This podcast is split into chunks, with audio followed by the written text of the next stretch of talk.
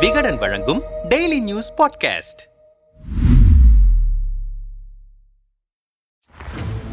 ஸ்டாலினின் Dubai visit, Thanjai தேர் விபத்து, எழுவர் விடுதலை, இன்னும் பல. தமிழ்நாடு ரீவைண்ட் 2022 தமிழகத்தில் நடந்த முக்கிய நிகழ்வுகளின் தொகுப்பு. 2022 தமிழகத்தில் இந்த ஆண்டு குடும்ப அட்டைதாரர்கள், இலங்கை தமிழர் முகாம்களில் வசிப்பவர்களுக்கு 21 பொருட்கள் அடங்கிய பொங்கல் பரிசு தொகுப்பு வழங்கப்பட்டது.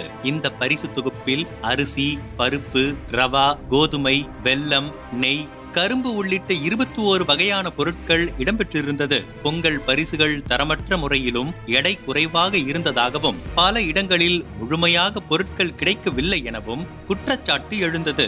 இந்த சம்பவம் தமிழ்நாட்டு பொதுமக்களிடையே பெரும் சர்ச்சையை ஏற்படுத்தியது. கரூர் காந்தி சிலை அகற்றம், எம்பி ஜோதிமணியை இழுத்துச் சென்ற போலீஸ். கரூர் லைட் ஹவுஸ் ரவுண்டானாவில் 70 ஆண்டுகளுக்கு முன் வைக்கப்பட்டிருந்த காந்தி சிலை அகற்றப்பட்டது. இதையடுத்து புது சிலை வைப்பதாக மாநகராட்சி தரப்பில் கூறப்பட்டிருந்தது. இந்த நிலையில் புது காந்தி சிலையின் அஸ்திவாரம் தரம் இல்லாத வகையில் அமைக்கப்பட்டிருப்பதாக கூறி February 22 காங்கிரஸ் எம்பி ஜோதிமணி தலைமையில் 50 பேர் போராட்டத்தில் ஈடுபட்டனர். இந்த நிலையில் போலீசார் வேறு வழியின்றி ஜோதிமணியை குண்டுக்கட்டாக இழுத்துச் சென்றனர். தமிழகத்தையே பதைபதைக்க வைத்த கோகுல்ராஜ் கொலை வழக்கு தமிழகத்தில் அதிர்ச்சியை ஏற்படுத்திய ஆணவ கொலை வழக்குகளில் முக்கியமானது. நாமக்கல் மாவட்டத்தில் நடந்த கோகுல்ராஜ் கொலை வழக்கு 2015 நடந்த இந்த வழக்கின் தீர்ப்பு கடந்த மார்ச் மாதம் வெளியானது. சாதி ஆணவ கொலை வழக்கில் மதுரை மாவட்ட வன்கொடுமை தடுப்பு சிறப்பு நீதிமன்றம் சில மாதங்களுக்கு முன்பு யுவராஜ் உள்ளிட்ட 10 பேருக்கு ஆயுள் தண்டனை அளித்தும் சாகும் வரை சிறையில் இருக்கவும் தீர்ப்பளித்தது. இந்த கொலை வழக்கில் சுவாதி பிறல் சாட்சியாக மாறியிருக்கிறார் என்பது குறிப்பிடத்தக்கது. கர்நாடகா ஹிஜாப் விவகாரம், தமிழக கல்லூரிகளில் மாணவர்கள் போராட்டம். கர்நாடக மாநிலம் உடுப்பி PU பெண்கள் கல்லூரியில் கடந்த சில மாதங்களுக்கு முன்பு ஹிஜாப் அணிந்து வந்த சில மாணவிகள் கல்லூரிக்குள் அனுமதிக்கப்படவில்லை. இந்த விவகாரம் உலக அளவில் பேசுபொருளானது. இது தொடர்பாக பல்வேறு வழக்குகள் தொடரப்பட்டது. இதையடுத்து வழக்கை விசாரித்த கர்நாடக உயர்நீதிமன்றம் அரசியலமைப்பு சட்டம் 25வது பிரிவை மேற்கோள் காட்டி ஹிஜாப் அணிவதென்பது மதப்பழக்க வழக்கங்களை பின்பற்றுவதற்கான உரிமையின் பகுதியல்ல என கூறி ஹிஜாப் அணிய தடை விதித்தது. இந்த நிலையில் உயர்நீதிமன்றத்தின் இந்த தீர்ப்பை அடுத்து சென்னையை சேர்ந்த கல்லூரி மாணவர்கள் கலாச்சார இனப்படுகொலைக்கு எதிராக போராடுவோம், ஹிஜாப்பை நாங்கள் ஆதரிக்கிறோம் என ஹிஜாப்புக்கு ஆதரவு தெரிவிக்கும் வகையில் பதாகைகளை ஏந்தி போராட்டத்தில் ஈடுபட்டனர். ஸ்டாலினின் துபாய் பயணம், முதலீட்டாளர்கள் மாநாடு. முதல்வராக பொறுப்பேற்று முதன்முறையாக முதல்வர் ஸ்டாலின் ஐக்கிய அரபு அமீரக நாட்டிற்கு அரசுமுறை பயணம் மேற்கொண்டார். இதற்காக மார்ச் 24 மாலை சென்னையிலிருந்து தனி விமானத்தில் கிளம்பினார். துபாயில் நடந்த கண்காட்சியில் தன் குடும்பத்தினர், நிர்வாகிகள், அமைச்சர்களோடு கலந்து கொண்டார். அந்த கண்காட்சியில் 192 நாடுகள் பங்கேற்றது. இந்த நிலையில் முதல்வரின் துபாய் பயணம் முதலீடுகளை ஈர்க்கவா இல்லை குடும்ப சுற்றுலாவா என்று எதிர்க்கட்சியினர் விமர்சனம் செய்தனர். வன்னியர் இடஒதுக்கீடு ரத்து, தமிழ்நாட்டில் கல்வி மற்றும் வேலை வாய்ப்பில் வன்னியர்களுக்கு 10.5% உள் ஒதுக்கீடு செய்ய வழிவகை செய்யும் வகையில் 2021 February 26 அதிமுக ஆட்சியில் சட்டம் நிறைவேற்றப்பட்டது. அதன் பின் இது தொடர்பான அரசாணையை திமுக ஆட்சியில் வெளியிடப்பட்டது. இந்த நிலையில் இது தொடர்பாக நடந்த மேல்முறையீட்டு வழக்கில் வன்னியர்களுக்கு 10.5% உள் இடஒதுக்கீடு வழங்கியது செல்லாது, சாதியை மட்டுமே அடிப்படையாக கொண்டு இடஒதுக்கீடு வழங்க முடியாது என உச்சநீதிமன்ற நீதிபதிகள் தெரிவித்தனர். புதிய கல்விக் கொள்கை, தமிழக அரசின் புதிய கல்விக் கொள்கையை வடிவமைக்க வல்லுநர்கள் அடங்கிய மாநில அளவிலான குழுவை அமைத்து முதல்வர் MK ஸ்டாலின் உத்தரவிட்டிருக்கிறார். இந்த நிலையில் டெல்லி உயர்நீதிமன்ற முன்னாள் தலைமை நீதிபதி முருகேசன் தலைமையில் புதிய கல்விக் கொள்கைக்கான 13 பேர் கொண்ட குழுவை தமிழக அரசு அமைத்திருந்தது. இந்த குழு ஓராண்டிற்குள் தனது பரிந்துரையை அரசுக்கு அளிக்கும் என தெரிவிக்கப்பட்டிருக்கிறது. இரட்டை இலை சின்னம், வழக்கறிஞர் தற்கொலை. தமிழக முன்னாள் முதல்வர் ஜெயலலிதா மரணத்திற்கு பின்னால் அதிமுக கட்சியில் 2 அணிகள் உருவானது. அந்த சமயத்தில் நடைபெற்ற ஆர்கே நகர் சட்டமன்ற தேர்தல் சமயத்தில் இரண்டு அணிகளும் இரட்டை இலை சின்னத்திற்கு உரிமை கோரின. இதனால் இந்திய தேர்தல் ஆணையம் இரட்டை இலை சின்னத்தை முடக்கியது. இந்த நிலையில் இரட்டை இலை சின்னம் தொடர்பாக நடைபெற்ற வழக்கு விசாரணையில் பல்வேறு தகவல்களை கொடுத்தவர் வழக்கறிஞர் கோபிநாத். முக்கிய சாட்சியான இவரை விசாரணைக்கு ஆஜராகும்படி அமலாக்கத்துறை சம்மன் அனுப்பியிருந்த நிலையில் அதற்கு முந்தைய நாள் தனது வீட்டில் தூக்கிட்டு தற்கொலை செய்து கொண்டார். தஞ்சாவூர் தேர் விபத்து. தஞ்சாவூர் பூதலூர் சாலையில் சதய விழா கொண்டாட்டத்தில் தேரில் வீதியுலா சென்றபோது உயரழுத்த மின்கம்பியில் தேர் உரசியதால் மின்சாரம் தாக்கி 3 சிறுவர்கள் உட்பட 11 பேர் துள்ள துடிக்க உயிரிழந்த சம்பவம் பெரும் அதிர்ச்சியை ஏற்படுத்தியது. மேலும் 17 பேர் படுகாயமடைந்தனர். இந்த சம்பவம் தமிழகத்தையே கண்ணீர் கடலில் ஆழ்த்தியது. ராஜீவ்காந்தி அரசு மருத்துவமனை தீ விபத்து. சென்னை ராஜீவ்காந்தி அரசு மருத்துவமனையில் உள்ள கல்லீரல் சிகிச்சை பிரிவு கட்டடத்தில் மருத்துவ உபகரணங்கள் வைக்கும் அறையில் பெரும் வெடிச்சத்தத்துடன் பயங்கர தீ விபத்து ஏற்பட்டது. பொதுமக்களை வீதியில் ஆழ்த்தியது. அந்த கட்டிடத்தில் கல்லீரல் சிகிச்சை பிரிவு ICU வார்டு இருந்தது குறிப்பிடத்தக்கது.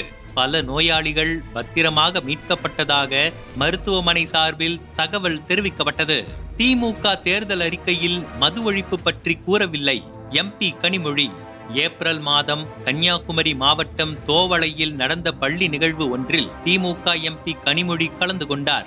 அப்போது பள்ளி மாணவி ஒருவர் மதுபான கடைகளை எப்போது நிரந்தரமாக மூடுவீர்கள் என கேட்டதற்கு திமுக தேர்தல் வாக்குறுதியில் மதுக்கடைகளை முழுவதுமாக மூடுவோம் என்று எதுவும் கூறவில்லை, ஆனால் கடைகளை படிப்படியாக குறைக்க நடவடிக்கை எடுக்கப்படும் என்று கூறியது சர்ச்சையானது. ஆனால் 2016ஆம் ஆண்டு தேர்தல் அறிக்கையில் டாஸ்மாக்கை ஒழிப்பதாக திமுக கூறியிருந்தது குறிப்பிடத்தக்கது. ஆதீனம் பல்லக்கு சர்ச்சை. பட்டண பிரவேச வைபவத்தில் ஆதீனங்கள் பல்லக்கில் பவனி வருவது சர்ச்சைக்குரிய விஷயமாக மாறியது. மயிலாடுதுறை தருமபுரம் ஆதீனத்தின் பட்டின பிரவேச நிகழ்வுக்கு கடுமையான எதிர்ப்புகள் வந்த நிலையில் இந்திய அரசியலமைப்பு சட்ட பிரிவு 23 படி சட்ட ஒழுங்கு பிரச்சனை ஏற்படும் என்பதால் ஆதீனத்தை பல்லக்கில் அமர வைத்து மனிதர்கள் தூக்கிச் செல்ல தடை விதிக்கப்பட்டது. பேரறிவாளன் விடுதலை. முன்னாள் பிரதமர் ராஜீவ்காந்தி கொலை வழக்கில் 30 ஆண்டுகளுக்கும் மேலாக சிறைவாசம் அனுபவித்து வந்த 7வரில் ஒருவரான பேரறிவாளனை உச்ச நீதிமன்றம் கடந்த மே மாதம் விடுதலை செய்தது. பேரறிவாளனை அரசியலமைப்பு சட்டத்தின் 142வது பிரிவின் கீழ் தங்களுக்குள்ள அதிகாரத்தை பயன்படுத்தி உச்ச நீதிமன்றம் விடுதலை செய்தது. இந்த நிகழ்வு இந்திய அளவில் உற்று நோக்கப்பட முக்கியமான நிகழ்வாகும். அதிமுகவின் ஒற்றை தலைமை விவகாரம். ஜெயலலிதா மறைவுக்கு பின்னர் அதிமுக அரசியல் களம் தற்போது எடப்பாடி பழனிசாமி, பன்னீர்செல்வம், சசிகலா என்ற இந்த 3 முக்கிய புள்ளிகளை சுற்றி நகர்ந்து கொண்டிருக்கிறது.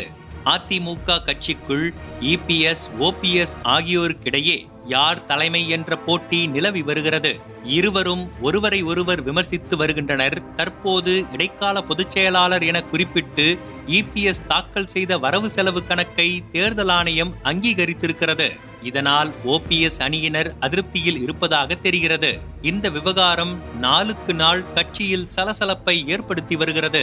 சென்னையை அடுத்த மாமல்லபுரத்தில் 44வது சர்வதேச செஸ் ஒலிம்பியாட் போட்டி ஜூலை 28ஆம் தேதி முதல் ஆகஸ்ட் 10ஆம் தேதி வரை நடைபெற்றது.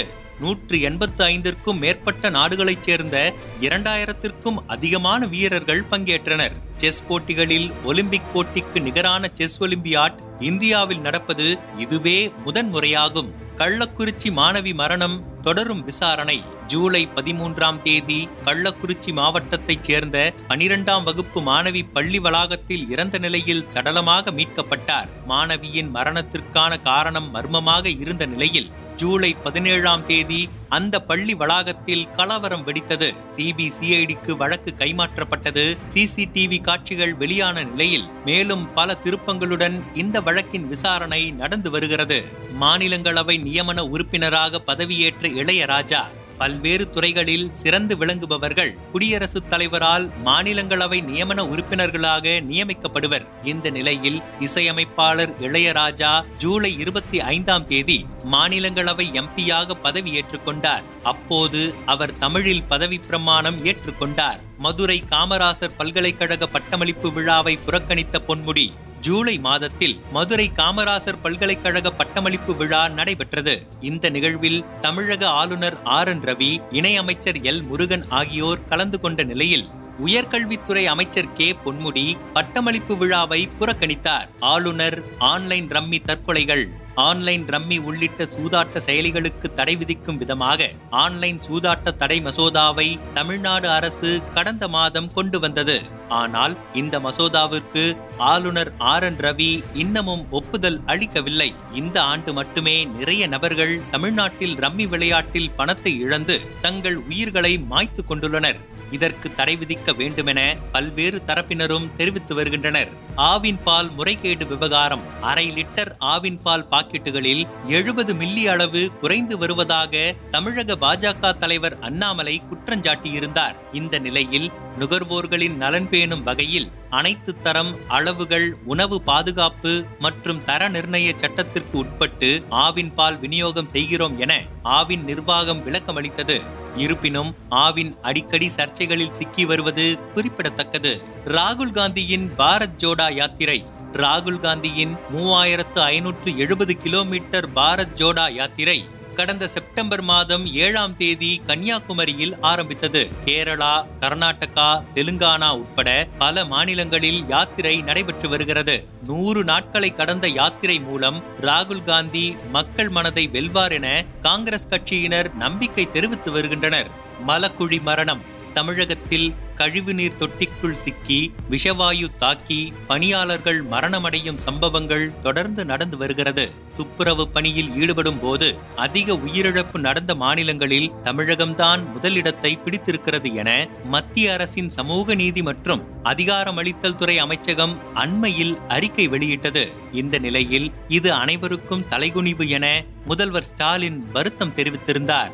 ஆ. ராசாவின் மனுதர்ம சர்ச்சை: செப்டம்பர் மாதம் சென்னை வேப்பேரி பெரியார் திடலில் நடைபெற்ற நிகழ்ச்சி ஒன்றில் பங்கேற்ற திமுக எம்பி ஆ. ராசா மனு தர்மத்திலிருந்த ஒரு சில கருத்துக்களை மேற்கோள் காட்டி பேசினார். இந்த நிலையில் இதுகுறித்து பல்வேறு நபர்கள் போலீசில் புகார் அளித்தனர். அப்போது அவர், நாங்கள் இந்து மதத்திற்கு எதிரானவர்கள் இல்லை, இந்து மதத்தின் பெயரால் சொல்லப்படும் சனாதனத்திற்கு எதிரானவர்கள் என்று விளக்கம் அளித்தார். பட்டியலின சிறுவனுக்கு பிஸ்கட் தர மறுப்பு: தென்காசி சங்கரன் கோவிலில் பாஞ்சாலகுளம் கிராமத்தில் பட்டியலின பள்ளி குழந்தைகளுக்கு ஊர்க்கட்டுப்பாடு இருப்பதாக கூறி கடைக்காரர் கடையில் தின்பண்டம் தர மறுத்த வீடியோ பெரும் அதிர்ச்சியை ஏற்படுத்தியது.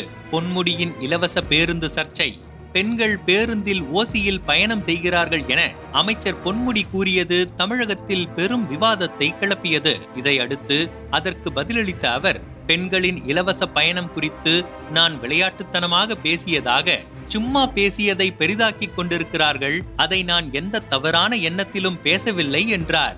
இந்த நிலையில் தமிழக முதல்வர் ஸ்டாலின் வார்த்தைகளில் கவனம் தேவை என திமுகவினருக்கு எச்சரிக்கை விடுத்தார். அதோடு திமுகவினரின் செயல்களால் இரவில் தூக்கம் வருவதில்லை என வேதனையும் தெரிவித்தார். ராஜராஜ சோழன் இந்துவா?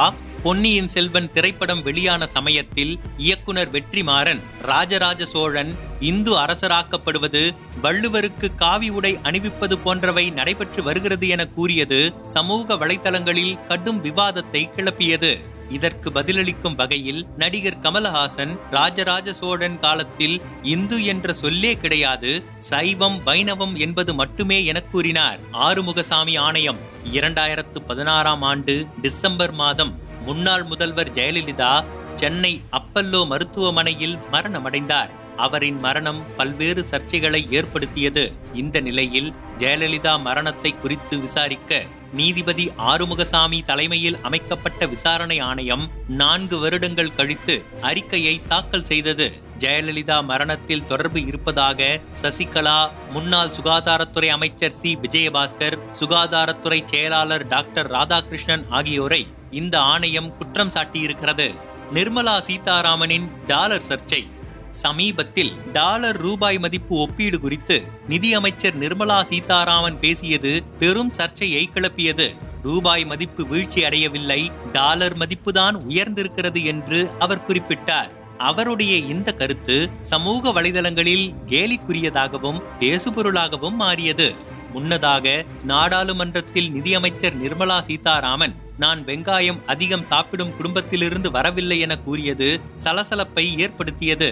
சட்டப்பேரவையில் இந்தி திணிப்பிற்கு எதிரான தீர்மானம். மத்திய அமைச்சர் அமித்ஷா தலைமையிலான அலுவல் மொழிக்கான நாடாளுமன்ற குழு குடியரசுத் தலைவரிடம் ஒரு அறிக்கையை சமர்ப்பித்தது. அதில் ஐஐடி, மத்திய பல்கலைக்கழகங்கள் உள்ளிட்ட அனைத்திலும் இந்தியை பயிற்சி மொழியாக்க வேண்டும், ஒன்றிய அரசின் நிர்வாக தொடர்புகள் அனைத்திற்கும் இந்தியை மட்டுமே பயன்படுத்த வேண்டும் என குறிப்பிட்டிருந்ததாக தகவல்கள் வெளியானது. முதலமைச்சர் சட்டப்பேரவையில் இந்தி திணிப்பிற்கு எதிரான தனி தீர்மானம் கொண்டு வந்து உரையாற்றினார். அதில் இது வெறும் மொழி போராட்டம் மட்டுமல்ல, தமிழினத்தை, தமிழர் பண்பாட்டை காக்கும் போராட்டம் என்றார். மேலும் பல்வேறு கட்சி தலைவர்களும் இந்தி மொழி திணிப்புக்கு குரல் கொடுத்தனர். கோவை கார் குண்டுவெடிப்பு சம்பவம். அக்டோபர் மாதம் கோவை உக்கடத்தில் ஜமேசா முபின் என்பவர் ஓட்டிச் சென்ற கார் வெடித்து விபத்துக்குள்ளானது. விசாரணையிலும் அவரின் வீடுகளில் நடத்தப்பட்ட சோதனையிலும் வெடிகுண்டு தயாரிக்க பயன்படுத்த தேவையான பொருட்கள் 109 பொருட்கள் பறிமுதல் செய்யப்பட்டிருக்கின்றன.